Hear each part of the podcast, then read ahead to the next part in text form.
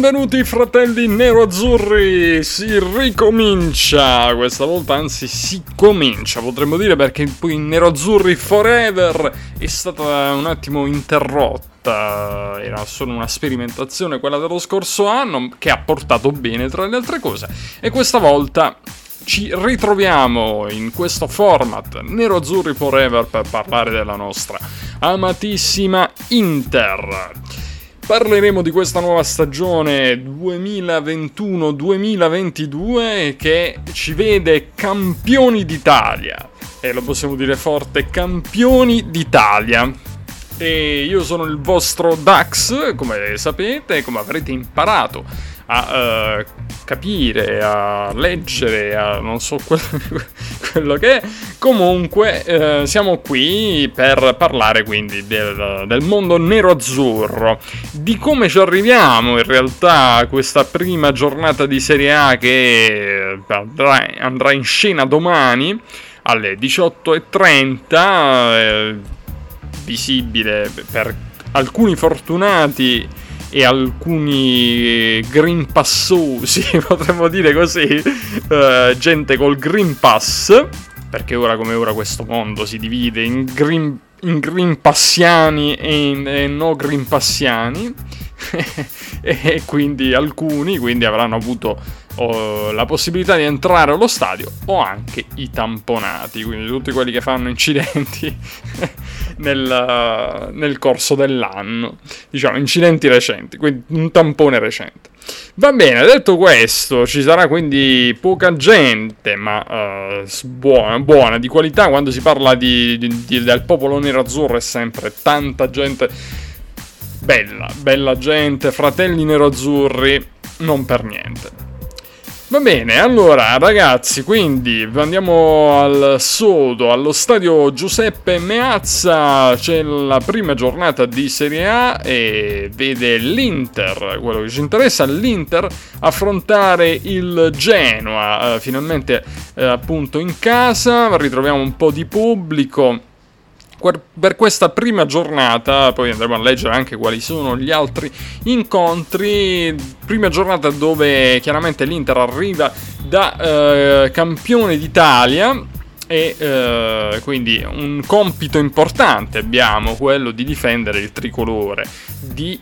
in principio insomma nella nostra testa era la voglia di andare a conquistare la seconda stella. Ci si sperava ecco di avere questa ambizione qui ma come sappiamo fare noi, eh, quindi ecco il titolo, dalle, dalla, stella, uh, da, dalla stella alle stelle, e, è un po', diciamo così, un, un po' un dubbio quello che, che abbiamo, è un, è un, punto interrogativo, dalle, dalla stella alle stelle, perché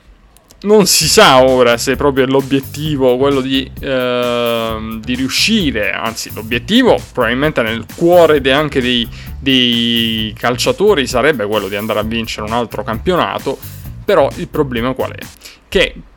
una volta arrivati all'apice del, dopo anni di sofferenze, eh, arrivati all'apice del, dell'interismo, quindi ad essere arrivati a conquistare il, lo scudetto che aspettavamo da tanto tempo, bene, cosa succede? Che in un thriller nero-azzurro riusciamo a complicare le cose. Prima Conte, Antonio Conte che va via, il condottiero dell'Inter, anche se poi io farò una considerazione su Antonio Conte, ma poi andiamo a perdere Hakimi, un pezzo assolutamente importante e introvabile nello scacchiere eh, nero-azzurro, quindi non c'è né nella rosa un altro Hakimi e né eh, si riesce a trovare in giro un altro Hakimi o, o, comunque forse si riesce a trovare qualcosa di simile, chi lo sa, ma andremo, ne andremo a parlare perché abbiamo trovato di fatto un sostituto, ma poi arriva l'inaspettata uh, cessione di Lukaku questo ovviamente un po' più recente come argomento, quando si era detto che Hakimi era l'unico sacrificio che si doveva fare. E quindi già era partita un po' la disperazione dal Conte che andava via, uh, dal, dall'Hakimi che era il sacrificio da fare, eh, Simone Inzaghi, c'è stato quel momento in cui dovevamo andare a cercare l'allenatore, usciva di tutto, puro Ronzo Canane, ne uscivano di tutto e di più, un dramma in pieno stile nero-azzurro, tanto che io stavo pensando, ho detto, beh, dopo lo scudetto, ho detto faccio passare un po' di tempo, poi facciamo una bella puntata dedicata alla festa nero-azzurra e poi c'è stata invece la depressione nero-azzurra perché è successo di tutto e di più. Quindi non, noi non riusciamo veramente a stare a goderci qualcosa perché dobbiamo sempre un po' complicarcela. È vero che c'è la pandemia di mezzo, una crisi de, di Suning inaspettata perché hanno chiuso i rubinetti in Cina e probabilmente le cose non andavano neanche granché già a Suning, però poi con i rubinetti chiusi dalla Cina, diciamo, il tutto è completamente andato a farsi benedire. Detto questo, quindi un po' di, questa, di queste problematiche e pensieri nel mondo nerazzurro, dove un giorno si dice vabbè, ma siamo ancora lì, dai, ce la, ce la possiamo giocare. L'altro giorno ci viene la depressione, diciamo no, non ce la possiamo giocare, è inutile, non arriviamo neanche in Europa League. Quindi questo è un po' il momento eh, nero-azzurro. Tutto questo ovviamente ha un po' eh,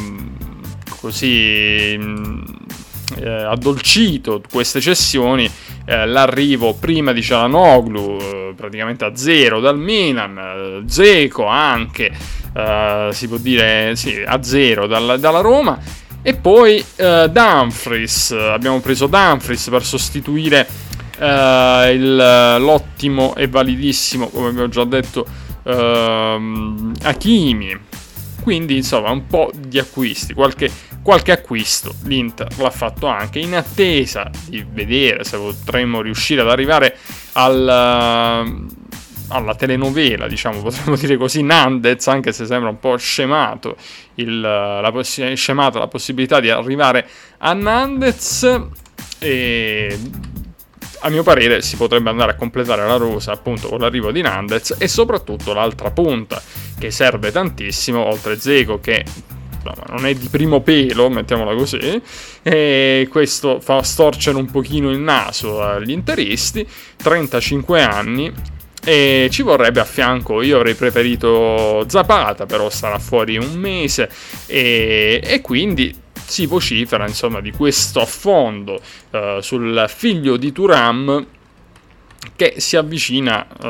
abbastanza al mondo Inter, Marcus, Marcus Turam, con però anche attenzione a Correa, un uh, pupillo di Inzaghi, lo rivorrebbe all'Inter e ci si alternano in questa corsa, corsa a due, Correa, Correa uh, appunto Turam ma attenzione sullo sfondo anche a Ken, eh, che è stato proposto da uh, Mino Raiola. E chissà, magari potrebbe anche arrivare uh, al, appunto ad Appiano. Vedremo un po' come andrà. Questo è un po' il quadro generale. Un Izaghi che uh, dicono i giornalisti che voglia un po' rivedere gli obiettivi dell'Inter, dire ragazzi, qua non, non, puntiamo allo scudetto, ma puntiamo invece a, a, a tornare in Champions, a consolidare la nostra partecipazione in, in Champions e eh, mentre comunque eh, diciamo che il, il nerazzurro, no? il tifoso nerazzurro vede queste dichiarazioni un po' come i soliti giornalisti che vogliono rompere le scatole all'Inter e per me è giustissimo pensarla così e arriva poi in maniera sconfortante, quindi vedete come, come, si vive di alti e bassi, è una roba pazzesca, arriva in maniera sconfortante anche un, una dichiarazione di Zanetti, di Zanetti, che è stato in silenzio per tutto questo tempo, che ci si domandava ancora Uh, qualche giorno fa, ma che fine ha fatto Zanetti? L'hanno chiuso in un, se l'hanno chiuso in uno sgabuzzino, forse di Appiano Gentile. Invece no, invece no, parla il nostro capitano e eh, dice io non posso mentire ai tifosi dell'Inter, eh, sarà una stagione molto difficile, una stagione complicata e questo bisogna dirlo per essere corretti e poi insomma Inzaghi sta lavorando bene, lui non parla molto Uh, però insomma serve uh, dice il mio silenzio credo dica tanto serve a proteggere l'Inter a concentrarci su, sulle questioni di campo. Ma una cosa dico ai tifosi uh, noi ancora una volta per la maglia daremo tutto però cavolo cavolo all'inizio sentirsi dire io non posso mentire ai tifosi dell'Inter forse altri sì ma io no sarà una stagione difficile e complicata Beh, questo un po'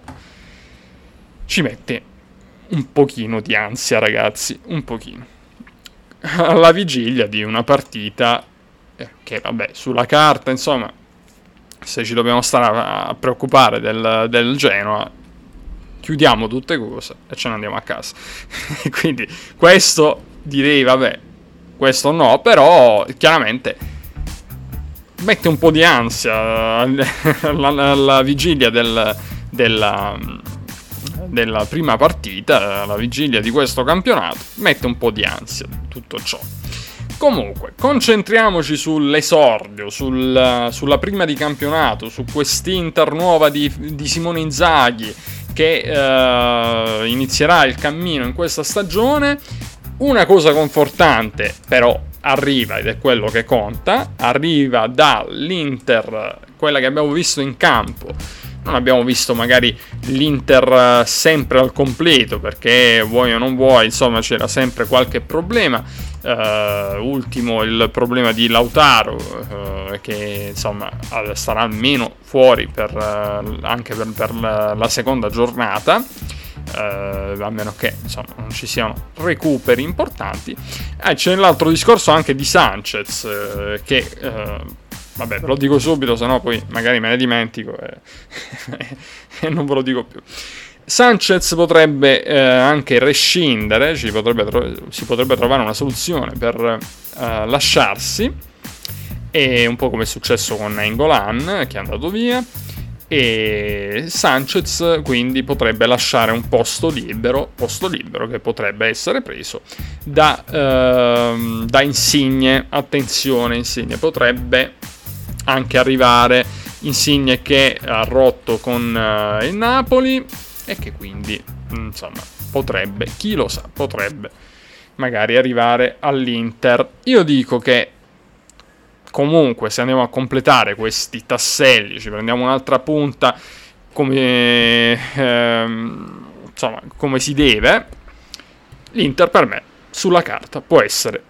competitiva e può difendere lo scudetto. Anche se tutti i giornalisti danno per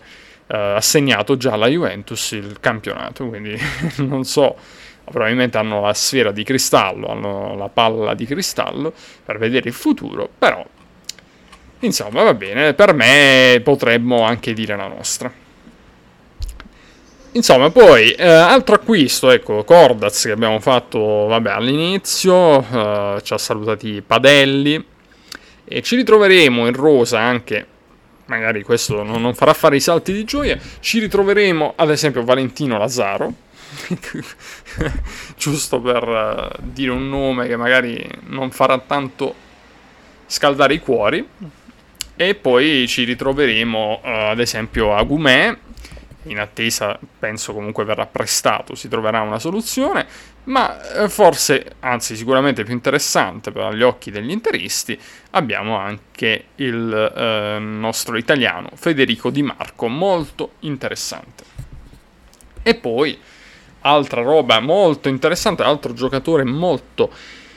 interessante è eh, quello che state praticamente sentendo eh, ovunque ed è questo argentino, Satriano. Beh, Satriano ha mostrato delle cose importanti, eh, eh in, mm, appunto in, nelle, nelle, nell'amichevole e quindi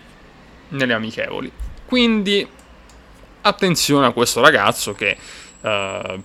pensando un po' a come Uh, che è uruguaiano, scusate, non è argentino. Uh, dicevo,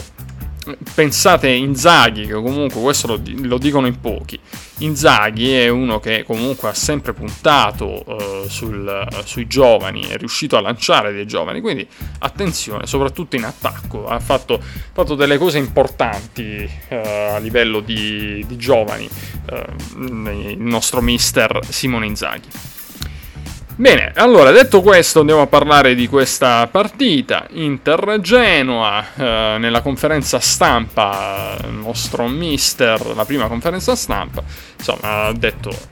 conterà insomma la voglia di questa squadra di, di, insomma, di, di far bene. Lui ha visto delle cose buone in questa Uh, in tutto questo periodo di allenamenti, quindi è fiducioso, certamente è consapevole anche lui che è una,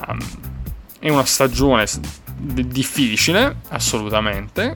eh, che non sarà facile da affrontare come stagione, però almeno a detta sua, insomma, non, eh,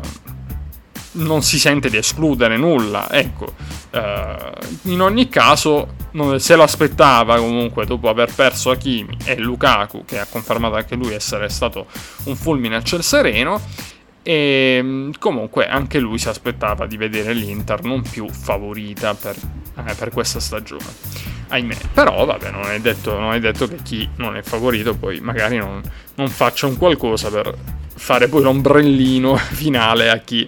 magari era favorito, chi lo sa. Allora, andiamo quindi a vedere le note positive, dicevamo. Le note positive arrivano da, dalle, dalle, amichevoli, eh, dalle amichevoli dell'Inter, perché abbiamo visto un bel gioco, una bella, una bella Inter.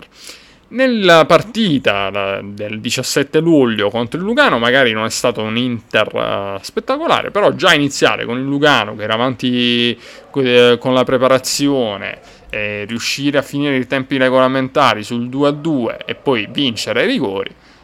non è andata assolutamente male per l'Inter. Poi il 28 luglio, chiaramente una preparazione un po' più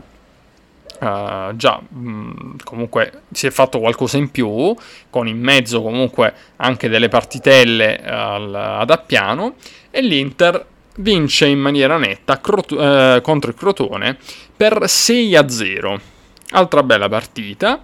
dove eh, hanno segnato eh, Satriano, Di Marco, Cialanoglu, Pinamonti, Sensi e Brozovic.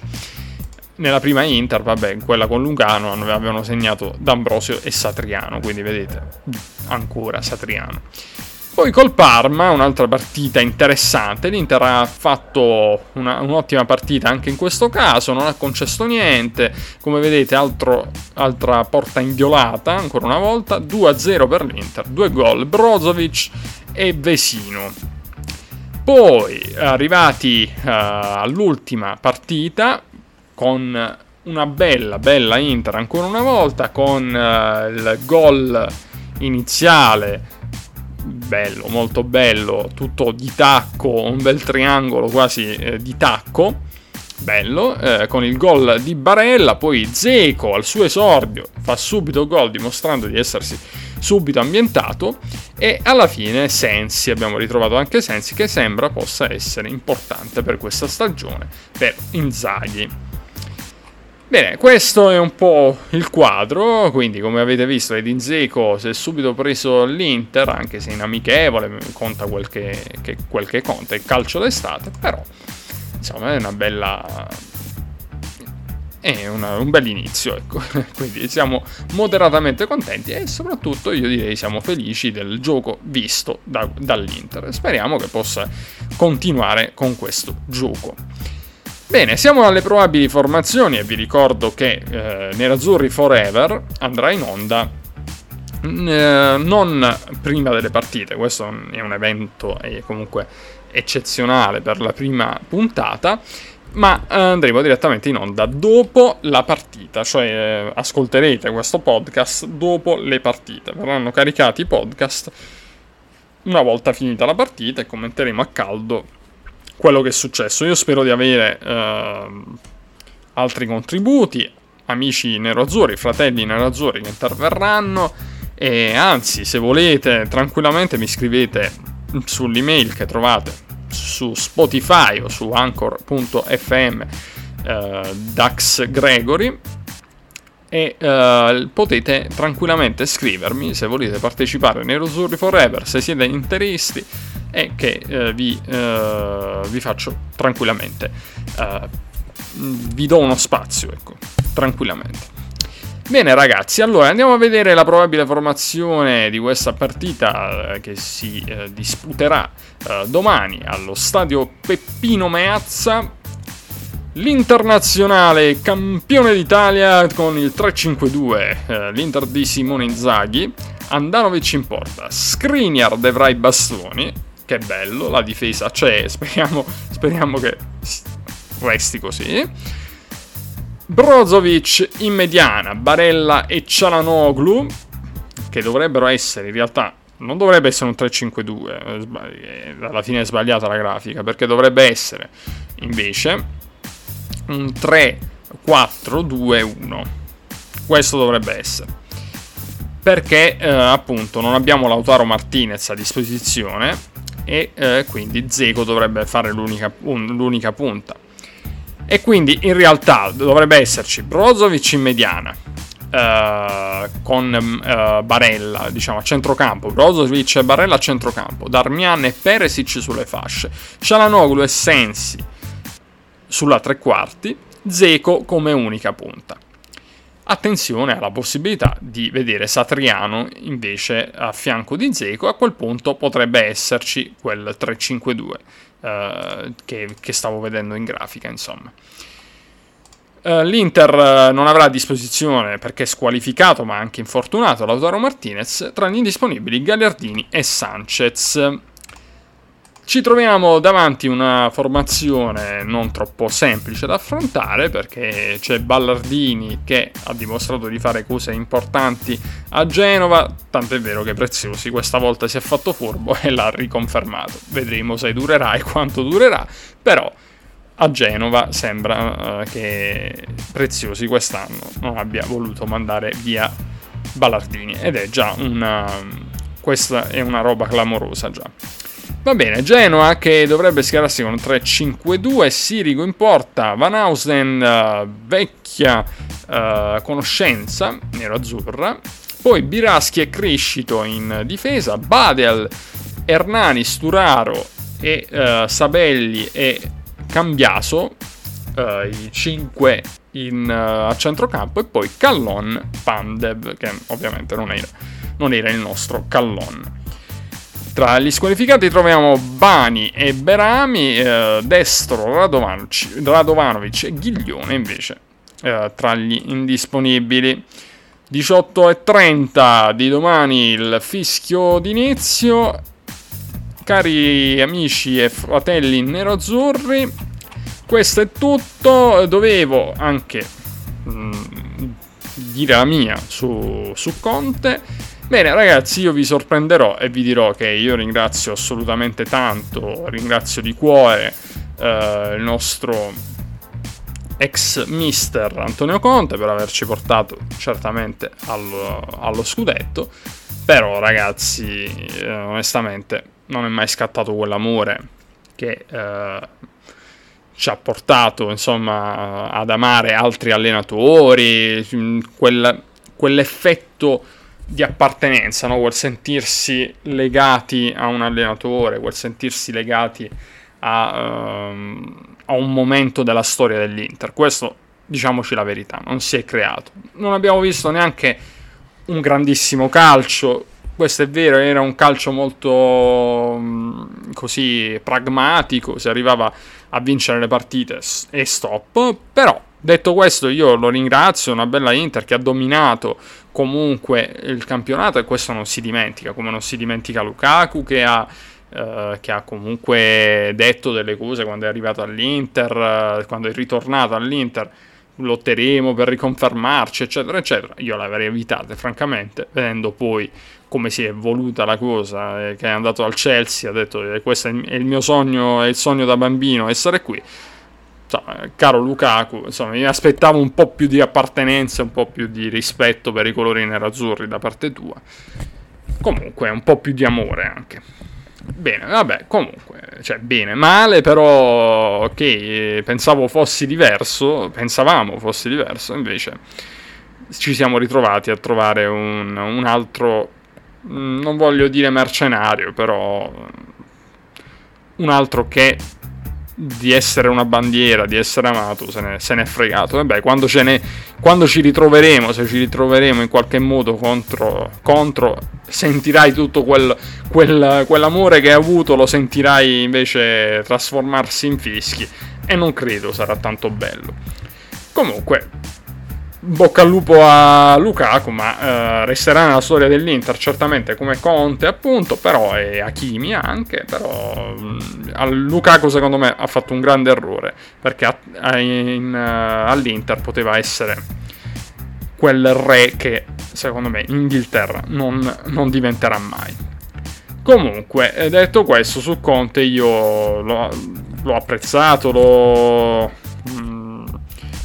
diciamo, lo ringrazio per quello che ci ha dato, però francamente eh, sono da una parte stato felice di aver voltato pagina perché per me l'interismo viene prima di tutto, viene prima addirittura di, un, di una vittoria, per me. Perché poi ci ritroviamo ad avere dentro dei giocatori, ad esempio, che non hanno appartenenza, come magari è successo con Lukaku, e questo si deve creare con un mister che abbia voglia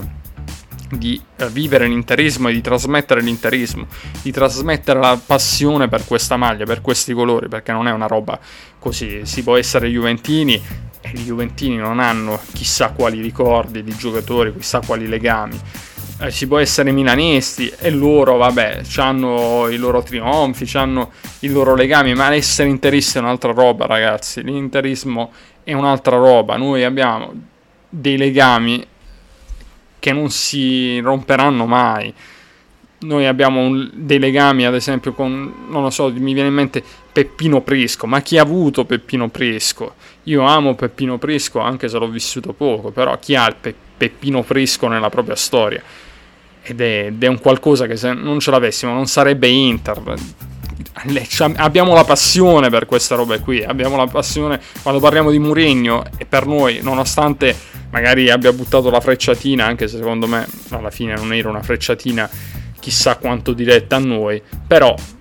voglio dire, eh, sappiamo la passione che ha Mourinho per i nostri colori, sappiamo la passione che abbiamo noi e che ha Moratti per il nostro club e ho tanti altri giocatori, Maicon, uh, Cambiasso, ma anche Walter Zenga, Walterone Zenga, Nicolino Berti, metteteci quelli che volete, noi quando andiamo, quando insomma c'erano anche i grandi eroi uh, di una volta dell'Inter, sono stati sempre lì con Moratti, con, uh, tutti gli altri presidenti che abbiamo avuto, Pellegrini, sono stati sempre comunque parte di una famiglia. L'Inter è una famiglia, l'Inter ha un senso di appartenenza. Quindi,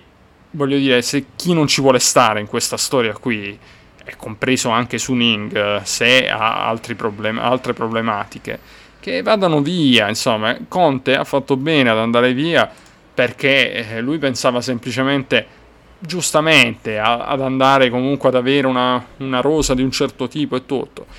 Eh, ma noi abbiamo bisogno, io credo che ci sia bisogno, prima di tutto per l'Inter, di far crescere, di coltivare sempre di più l'interismo, di continuare a tenerlo vivo, perché poi tolto l'interismo è l'Inter che viene, viene a mancare, la passione nerazzurra che viene a mancare e questa è una cosa importantissima, più di qualsiasi altra vittoria, perché noi viviamo di questa passione, ogni domenica, ogni sabato, ormai si gioca sempre, però voglio dire, noi viviamo di queste cose qua, viviamo della passione nell'azzurra. Se togli la passione nell'azzurra, se togli quel senso di appartenenza, hai tolto tutto. Quindi ci tengo tanto questo a dire questo e quindi passano i giocatori, passano gli allenatori, ma l'Inter non passa mai c'è solo l'Inter, ricordiamocelo sempre, c'è solo l'Inter. E noi amiamo, amiamo questa squadra, amiamo i colori nero-azzurri. Va bene, ragazzi, dopo aver fatto questo.